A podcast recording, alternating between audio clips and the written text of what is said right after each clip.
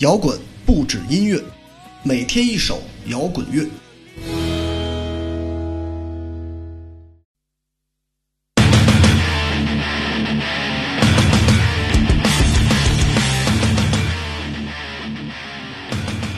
上一期节目我说到，未来的摇滚乐粗粝与愤怒感会减少很多。其实仔细想了想，这是一种有失偏颇的说法。在主流摇滚乐领域，也许这种现象会越来越明显，但在深深的地下，摇滚乐最真实、最暴躁与愤怒的一面，不会因为大环境的改变而改变。所以本期带来的音乐就是一支这样的乐队，来自于成都的硬核乐队接娃。B.F.C.D. 非常纯正的硬核朋克乐队，没有那么多复杂的音效，结结实实用失真和双踩勾勒出最硬核的态度。相比较广州较为二次元的日式核浪潮，接娃这支名字听起来有些萌的乐队，音乐却是拳拳到肉、爽快、酣畅淋漓，让我想起了哪吒，一副娃娃脸，内心硬如铁。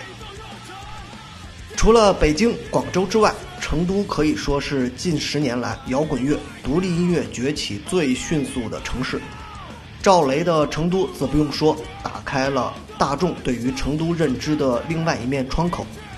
数十年如一日稳定发展的小酒馆，还有大量的高校，给这座城市带来了足够数量的乐手与听众。所以，成都的摇滚乐类型也非常丰富，海龟先生、马赛克。阿修罗、声音玩具等等。不过，成都的硬核音乐在此之前我并没有特别关注到。其实，接娃这支乐队名字也许有些陌生，但是在一八年微博上一则硬核乐队在麦当劳演出的视频，也许很多人都会记忆深刻。而当时的那支乐队正是今天的接娃。成都这座虽然身居内陆的城市，却创造出了一个最独特的摇滚奇迹。接娃 B.F.C.D 这首歌来自于他们2015年的第一张专辑，随后2016、2019年推出了 EP 与新专辑崛起，非常稳定的输出，这在中国乐队身上是特别难得的好现象，没有一张专辑就死，或是需要等待十年才有下一张专辑。保持了相对稳定的创作能力。